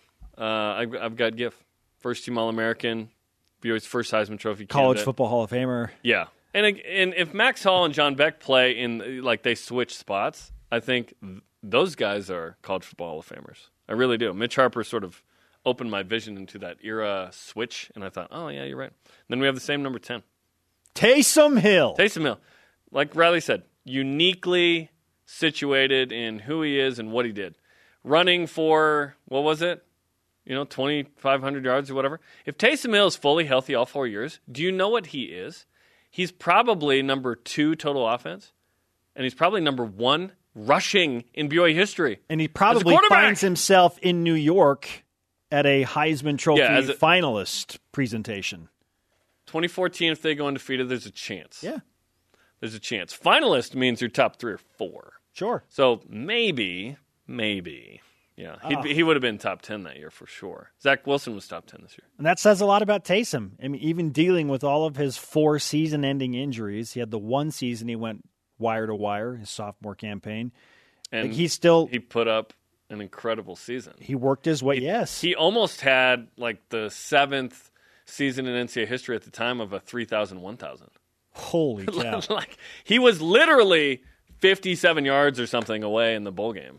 he works his way into the top 10 because of that just unique skill set. He is the Swiss Army knife. So athletic. He is he's the most athletic quarterback that BYU probably will ever have. Yeah.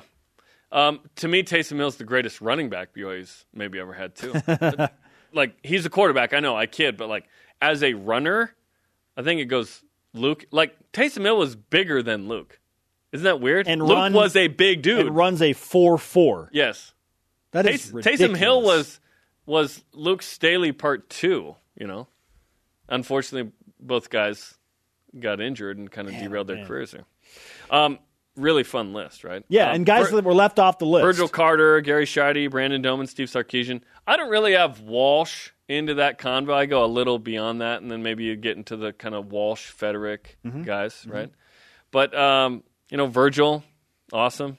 Gary, Sammy Baugh, Brandon Doman, the one great year. Again, all it takes is one great year. You don't have to be some tenured professor quarterback at BYU. You just have to have the one great year. That was Yeah. Zach Wilson. That was Steve Young. That was Marc Wilson. That was Brandon Doman. That was Sark. And it's not like they had bad other years. Like Steve Young had an okay junior year, 8 and 4. But who cares? What did Alex Smith do in 03? Who cares? In 04, he's amazing. He's the number one pick, right? They were 10 they were 10 and 3. Uh, he beat But- BYU in Provo. we don't have to talk about that.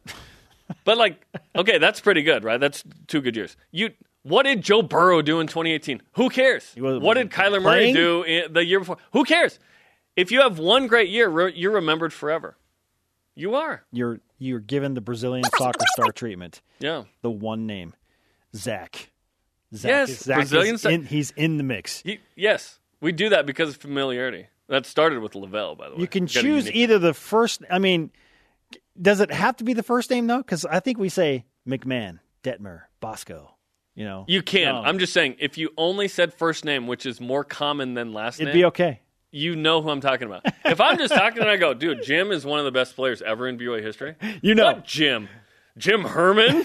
Hey, and Jim Herman Jim was Balderson? great in his own right. No, it's Jim McMahon. We love those guys, but it's Jim McMahon, right?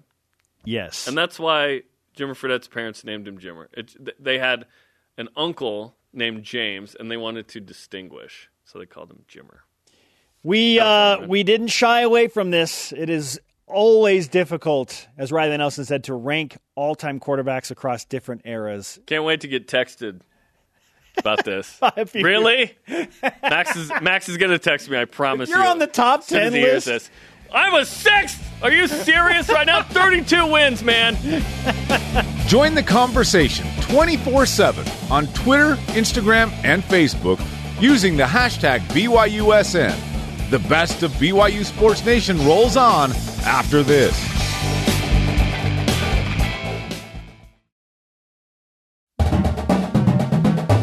Get caught up in the week in Cougar Sports. This is the best of BYU Sports Nation. From the BYU football summer camps is assistant head coach Ed Lamb. Ed, great to have you back on the show. How are you? I'm well, thanks, guys. Camp's a fun time, so it's great to be out here with these young kids and seeing the game through their eyes. No doubt about it. And I'm sure there's an added measure of excitement based on the fact that you didn't get to do this last year. So, what is the atmosphere around the camps coming off of the COVID pandemic and having to skip out a year? Well, the attendance is really good, so I think they're, I think people missed it, and they're excited to get back out here. And it's you know it's nice not to have to worry about uh, mask measures and stuff like that out here. We can get in there and, and coach the guys up an in- intimate level and a close level, and demonstrate whatever we need to demonstrate. Make sure we're touching the same footballs and stuff like that. It's you know and, and blocking dummies and things. It's just it's really completely different than anything we pulled off a few months ago. So looking up that way. Recruiting was certainly affected by the pandemic last year, Ed. Um, how have you guys seen that effect, and what have what have you had to do to try and offset some of the unique circumstances? Yeah, there's that's that's a really good point. There's uh, you know, video is a really powerful tool, but it's hard to confirm what we see on video without seeing a player in person. Even a confirmation of of uh, height, for example, if uh, if a player is is six four and, and on video, you know, he, you know, he's self-reported six foot four, and then on video it looks like he's the same height as everybody else on the field. It's like I don't know if that's really believable, but um, you know, you can confirm that in in camp and with the ability to travel and go and see players face to face. And, uh, and and even more important things like attitude and disposition and and things like that. And so we've been able to get back to that. I think perhaps BYU's been maybe damaged by some of the travel restrictions less than some other schools.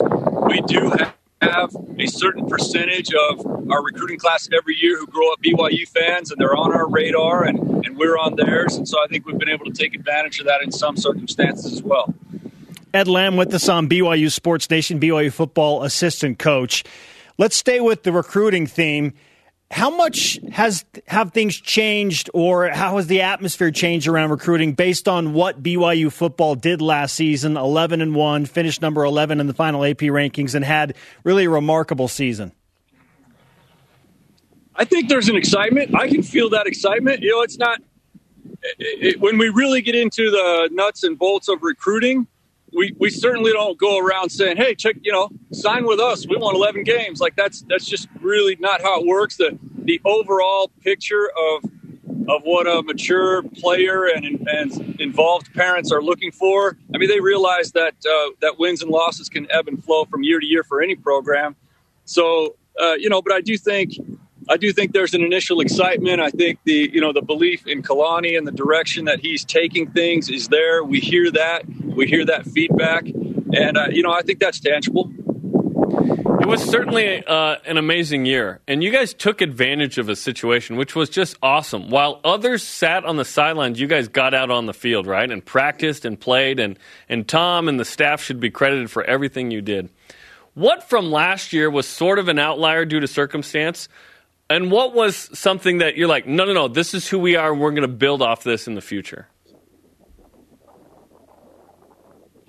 I felt like that, uh, that, that, certainly the momentum of the schedule and victories, you know, we, the schedule, at least, you know, so far as you can predict the, the difficulty of a schedule, you know, our schedule difficulty did did drop off last year. But I think that the confidence that grew within our team um, was real. And I think that uh, as the as the season progressed, you saw a team that was playing at a level of competition, regardless of who we were playing. We were playing and executing at a high level, and so I think that that feeling of that knowledge, that experience, is something that the players who left, I think they leave a legacy now for the for the coaches and players to continue on with.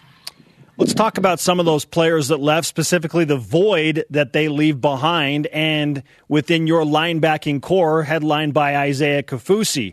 What's the status of the BYU linebackers right now, having lost so many veterans on the defensive side of the ball?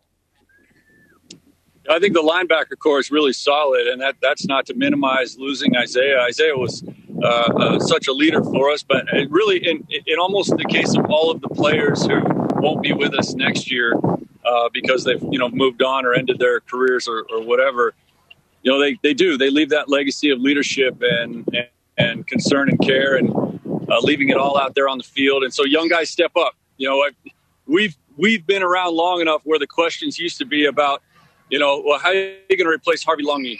And then it was, well, how are you going to replace Fred Warner? And then, well, how are you going to replace Chun Takitaki? And you know, pretty soon it will be how are you going to replace Payton Wilgar and Keenan Pili and Max Tooley and, and these guys. And and there's younger guys in the pipeline as well, and you'll know them their names better as they come back off of missions and do their thing. Some of those guys, uh, and, and, tell me if I'm wrong. Ben Bywater coming off an injury, but a talented kid. Drew Jensen, obviously Josh Wilson, Zach's younger brother. Pepe Tanuvasa had really bright spots in a couple of games, and then uh, a couple freshmen uh, yesterday or two days ago. Viliami Tausinga announced, and then Oliver Nas- uh, Nasilai, who uh, some of his film was like, you know, really violent. Like he just smashes fools. Um, tell us about some of these newcomers who could play this year. Yeah, you mentioned it. You mentioned some guys that have already kind of earned their stripes with, with Pepe and Drew, and then the guys that we're excited about. Ben certainly has all the ability to do, uh, you know, to accomplish all of his goals and do everything we'd like to ask of him. Oliver Nasilai and uh, Viliami Tausinga, those guys, they, they just they don't flinch. They run right through contact, and um, you know us, like we're we're not hung up on what a player played in high school, right? And or what a coach has coached in the past. I mean, you guys are maybe you're just starting with linebackers, but I should make sure and and give uh, Coach Kevin Clune some credit. He's he's taken over the linebackers, and I'll be working more on the secondary now with the safeties. Um, but uh, you know, it's it's possible that some of these guys end up playing other positions as well. We we've recruited athletes with contact courage and guys that really care about football, and and uh, we'll work it out to get the best eleven players on the field as often as possible. Ed Lamb on BYU Sports Nation. Let's talk about the safety position because naturally that is a question I know Jeremy and I want to know more about when you lose Troy Warner and Zane Anderson. Not to mention uh, Chris Wilcox, even though he's on the edge, like you have some more holes to fill back in the secondary as well. So, how would you assess the current status of the safety position right now? Because from where we stand, it kind of feels like the biggest question mark. Yeah, yeah, and and, and another good question. Probably sometimes uh, see, I feel like I'm being evasive, but uh, you know, Troy Warner was a corner. Troy Warner was a corner, and Zane Anderson was a linebacker. And, and in these types of shows in the past years, we've talked about them in those contexts, and and so we don't know who those who those next safeties will be. Some of the most experienced guys right now, Chaz Ayu, who moved from linebacker, Malik Moore, who moved from corner. Feel really good about what both of those guys did in the spring, but uh, you know, young guys like Hayden uh, Livingston, he's played quite a bit now in his career and, and, a little bit of ups and downs with injuries and in and out of the, the depth chart, up and down the depth chart. But really excited about him. Ammon Hanneman, Talan Alfrey's a, a new guy. Uh, Brown stepped out of you know being a young player and all of a sudden in the spring elevated his game and you'll see him on the field in at somewhere in the defensive backfield I think so yeah a lot of challenges there and, and then you know looks like Micah Harper and George Udo might be kind of limited, and so we need some guys to step up. And uh, so much as and as long as those guys maybe are limited in their action early in the season. Good insight into that. And you mentioned the you know Kevin Clune coming in with the linebackers. You're going to work with the safeties. Remind me, Preston Hadley goes to D line. Who who is he working with? Yeah, yeah. Preston Hadley's going to go to the defensive ends, and uh, the D line will, will still kind of like a lot of the position groups. They'll meet uh, somewhat together. You know, with Coach Tuiaki probably taking the lead, at least maybe early in camp, and uh, you know, Preston's learning that uh, position and how it fits in. He's going to bring a lot of energy, a lot of detail. He's a really hard worker, and everything that he brought to our secondary, he'll now bring to our D line. And so I think he'll be a really nice compliment to Coach Tuiaki, and those guys will work well together. Yesterday on Instagram, I noticed Preston Hadley went uh, boating with some members of the team. Blake Freeland, okay, they were holding onto the rope, but they weren't being pulled by the rope on a wakeboard. Blake Freeland can wakeboard just holding onto the rope as an O lineman. He's going to be a tackle, probably a starter. How athletic is Blake Freeland? Yeah, well, you, you, know this, but maybe maybe some people could use a reminder or just kind of some enlightenment. Blake Freeland was a quarterback in high school when yeah. we offered him. Yes. Yeah. And uh, and and but I've known him since he was born. You know, since he was four years old. Uh, his his father Jim and I are, are we go all the way back to high school. Played high school ball together, and then college ball. And you know, mom was a two sport All American at BYU. Like, yeah, this guy's a legitimate athlete. Just because a guy is, uh, you know, is larger than a human being should be, that doesn't mean that he can't be a great athlete. Coach, let's finish with this. Schematically speaking, how much will the BYU defense change, if at all, from last season to 2021? Yeah, that's certainly a game by game. You know, our we, there, there are two things that we have, and and often, it's a really good.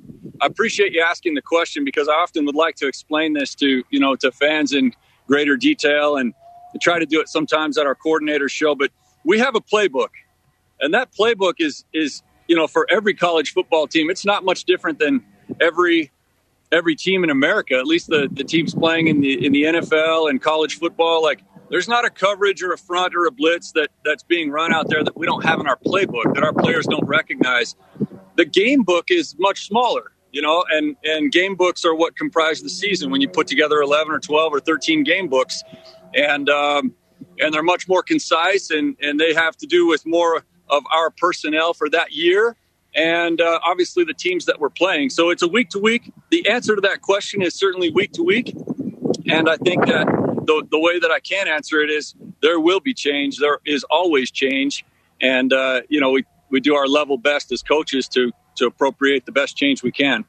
Coach, we're always appreciative of your time. It's valuable. You give us great insight, have next level football knowledge, of course, about uh, the BYU roster and those schemes. So thanks for the time. Enjoy camps. I look forward to seeing you wakeboard at some time, and let's go play some golf. The best of BYU Sports Nation will be back after this on BYU Radio. This is the best of BYU Sports Nation on BYU Radio. On BYU football, the program is better than when Kalani Sitake got there, for sure. It's not just Zach Wilson. The offensive line is more talented and better developed. This isn't the old dirty play BYU lines. Uh. The skill positions are solid, a little bit faster than in recent years we'd seen. The front seven is very good. The weakness is the secondary. You can hit them big there. There's going to be a regression for sure, but they don't have, because they don't have Wilson. But even if they lose four games, they're still going in the right direction because you can see better development across the board. End quote. That was that was nice of Rocky Long to weigh in. okay, well, there's some things given away there. I always like trying to speculate on yeah, yeah. Who, who is the coach. Random San Diego State assistant. but I mean, when I say a little bit faster than in recent years we'd seen, which means okay, so this is obviously a team that has played BYU yeah. multiple times in recent years. San Diego State. Oh. Let's break it down line by line, Jarom. And uh, starting with this assertion that BYU football is better than when Kalani first took over. Do you agree with that statement? Let's talk. So in gymnastics, I really like what they do. You know, the, the idea that you throw out the high and the low and you are what is left, right? Okay, so let's do that. Five years of Bronco Mendenhall in Independence, mm-hmm. five years of Kalani Sitake. I think we have some good data here. All right. Let's go. Okay, so coming off 11 and 1, it certainly feels like BYU's in a great place, but let's look at it. Um, okay, 2011 was the 2020 for Bronco Mendenhall. An easier schedule um, than what they would play, 110 games, felt good, right? Uh, but it wasn't like the other schedules. So let's throw out 2020 and 2011 as the highs. Let's throw out 2017 as the obvious low for Kalani. And then it's hard in the other four years with Bronco Mendenhall to say what was the low. I'll just say 2014, because ranked 19th and finishes and 4 0 and then finishes 8 and 5. I'll just say that was the low, even though it's not actually low. It's just probably the worst one of those. Throw out one of the 8 and 5. Yeah, one of the 8 and 5s. So the, the other years, 12, 13, 15, BYU goes 25 and 14 against 17 Power 5s. Okay. Okay. 2016, 18, 19, BYU goes 23 and 16, two games worse against 15 Power Fives, mm. two fewer P5s. Okay. I don't know. I, I think what Bronco Mendenhall left BYU with was pretty good. Obviously, we're on the high end coming off of 11 and 1. But if 11 and 1 had happened five years ago, obviously we feel differently about it. I, I think it was in a pretty good spot when Bronco Mendenhall left. That was an eight and a half win program. Right now, BYU is coming off an 11 and 1 season. But prior to that, uh, it was, you know, 7 and 6, 7 and 6. Um, so I'm not quite sure that's true. Recency bias plays into this, obviously, because BYU was in the national spotlight last year in the college football playoff rankings for the first time in program history. They finished ranked for the first time in 11 years. So, yeah, that's going to impact this anonymous coach. And it's an outlier season. It's not a regular season. But I'm glad no you brought fives. it up. Yeah. However, Kalani Sitake did go 9 and 4 in his first season. So it was nice to have Taysom Hall Hill and, and Jamaal, Jamaal Williams. Williams. Right. There's there's some and Kai Nacua and a yeah. bunch of NFL uh, guys yeah. for that matter. Yeah, yeah. So uh, again, yeah, this is recency bias in this quote. They're oh, they're better now for sure than when Kalani first took over. Well, yeah, if you compare the well, seasons because if, he just had his best season. What if 2016 hadn't played any Power Fives? Then maybe they go 11 and 2. Right? Like that was that what was if an 2016 outlier? had the Robert Anae offense and Bronco Mendenhall is still here. Yeah, what if what if uh, Ty Detmer's not so conservative with Taysom Hill and Jamaal Williams? What if we're not play action passing six yards down the field? I love and hate the what if game with that season specifically Yeah. so much. yeah, Ugh. we had an NFL battery, and we're just like with Tijon Karoma, even right? It's pretty good. Yes. Now, if we're just comparing Kalani seasons and looking at the five that he's had, obviously he's coming off the best season that he had 11 and 1, but I do feel like BYU is in a better position in terms of overall depth. And at the look at the end of the quote, you can see better development across the board. I feel like BYU is moving the right direction as it pertains to that statement. And uh, that takes us to the second part of this quote, Jarom. The offensive line is more talented and better developed. There's that word again. Yeah. Do you agree with that? Uh, yeah, first team All American, third round pick, first NFL draft pick since 05. Brady Christensen by himself validates that sentence, let alone Tristen Hoge and Chandon Herring on free agent deals at the moment. And uh, we think, you know, maybe other guys down the line.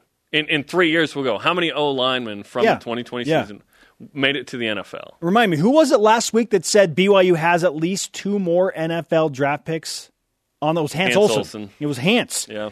who speaks from a position of He said Some authority. three more. okay, it's three more. Yeah. So he's got Freeland, James, Empey, and he thought maybe and, Clark and Barrington. Clark Barrington. Okay, so three more offensive linemen going to get drafted into the NFL at some point. First team all, we think.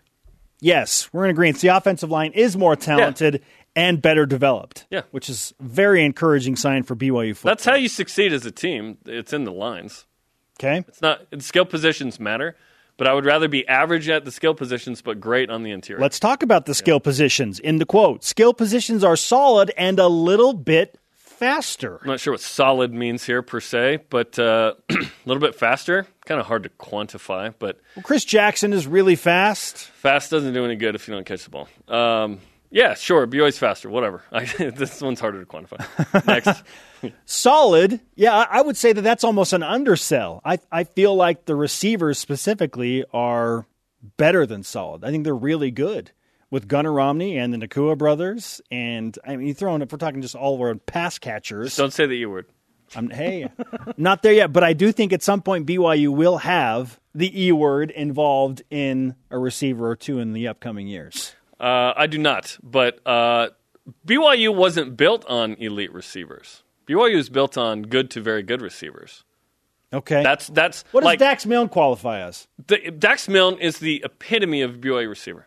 He really is the guy that when you look at him, you don't take seriously. Really? Then when he plays, he's awesome. BYU receivers typically don't win the pregame, but they win the game. Okay. In many do you think yes. Andy Boyce and Eric Drage won the pregame? No, but Dax But have you seen game, Dax? Dax is 6'3", and he's a physical specimen. He's way bigger than Andy Boyce and Eric Drage He does were. not get a second look in a Power Five league. The point is that- Really? you're, you're getting caught up on the wrong thing here. The point is that he performed well. How you look, who cares? You know who looks better? San Diego State and UNLV's receivers. But they don't do jack squat, right? The point is that you execute and you play well, and BYU receivers typically have done exactly that. Okay, I just I just think it's unfair to compare Dax Milne to Eric Drage and Andy Boyce. That's all I'm saying. I, he's just a different player. He, he looks different than those guys. But I, I understand your overall point. Yeah, like who who thousand yard guys is my point. I mean, even Austin Collie is he, is he a guy? Austin looked he looked okay? the part. See, see yeah. and I, I feel like but Dax Austin is, is, getting the there. greatest receiver BYU's Okay. ever had. That's Okay. he's way over here. Yeah. Skill positions. What about the running backs? Tyler Allgeier, Lopini Katoa. They look pretty good. I think that I think that Tyler Allgeier is better than just a solid running back. I think he's a really good running back. So I agree somewhat. Just feel like it's Yeah, I, I'm- deserve more than that at the skill position. I'm excited to see Tyler against this schedule because uh, he was incredible last year. Like, incredible against whoever, right? But now it's going to be a different challenge. And uh, Tyler's toughest game came against Houston that presented a Power 5 esque sort of athletic competition, right? Okay. So I'm, I'm excited to see that. On to the defensive side of the ball. Quote, the front seven is very good. Secondary is the weakness. You can hit them big there. I'm wondering uh, what this is referring to. This year's team where BYU lost Troy Warner and uh, Zayne Anderson, or is it the previous year? Because I look at last year. Okay, if I tell you BYU's ranks nationally and Did 20, BYU have a bad secondary? 20 plus allowed, 30 plus allowed, and 40 plus allowed, would that make the point? 56th, 20th, and 29th. And so in uh, plays of 20 plus, 30 plus. That would qualify as solid. That's good. 20 top 30 and 30 plus and 40 plus. 20, let's go back to 2019 when BYU had a normal regular schedule. 33rd and 20 plus allowed, 75th and 30 plus, okay. 55th and 40 plus, you're in the top half. I wouldn't say that was a weakness. Okay. No. If you're looking at this year and you're going, hey, maybe on the back end against those safeties, we don't we don't know what BYU is going to present. Certainly BYU. That's a massive question mark for me. In fact, maybe the biggest one besides quarterback is, which is Jaren Hall, which is yeah, what's BYU going to put out there on the back end? Who had the best game through the air against BYU in 2020? Was it Houston? That wraps up the best of BYU Sports Nation this week. Tune in next Saturday for the Cougar news you need to hear. And catch the BYU Sports Nation simulcast every day at noon Eastern, 9 Pacific on BYU TV and BYU Radio.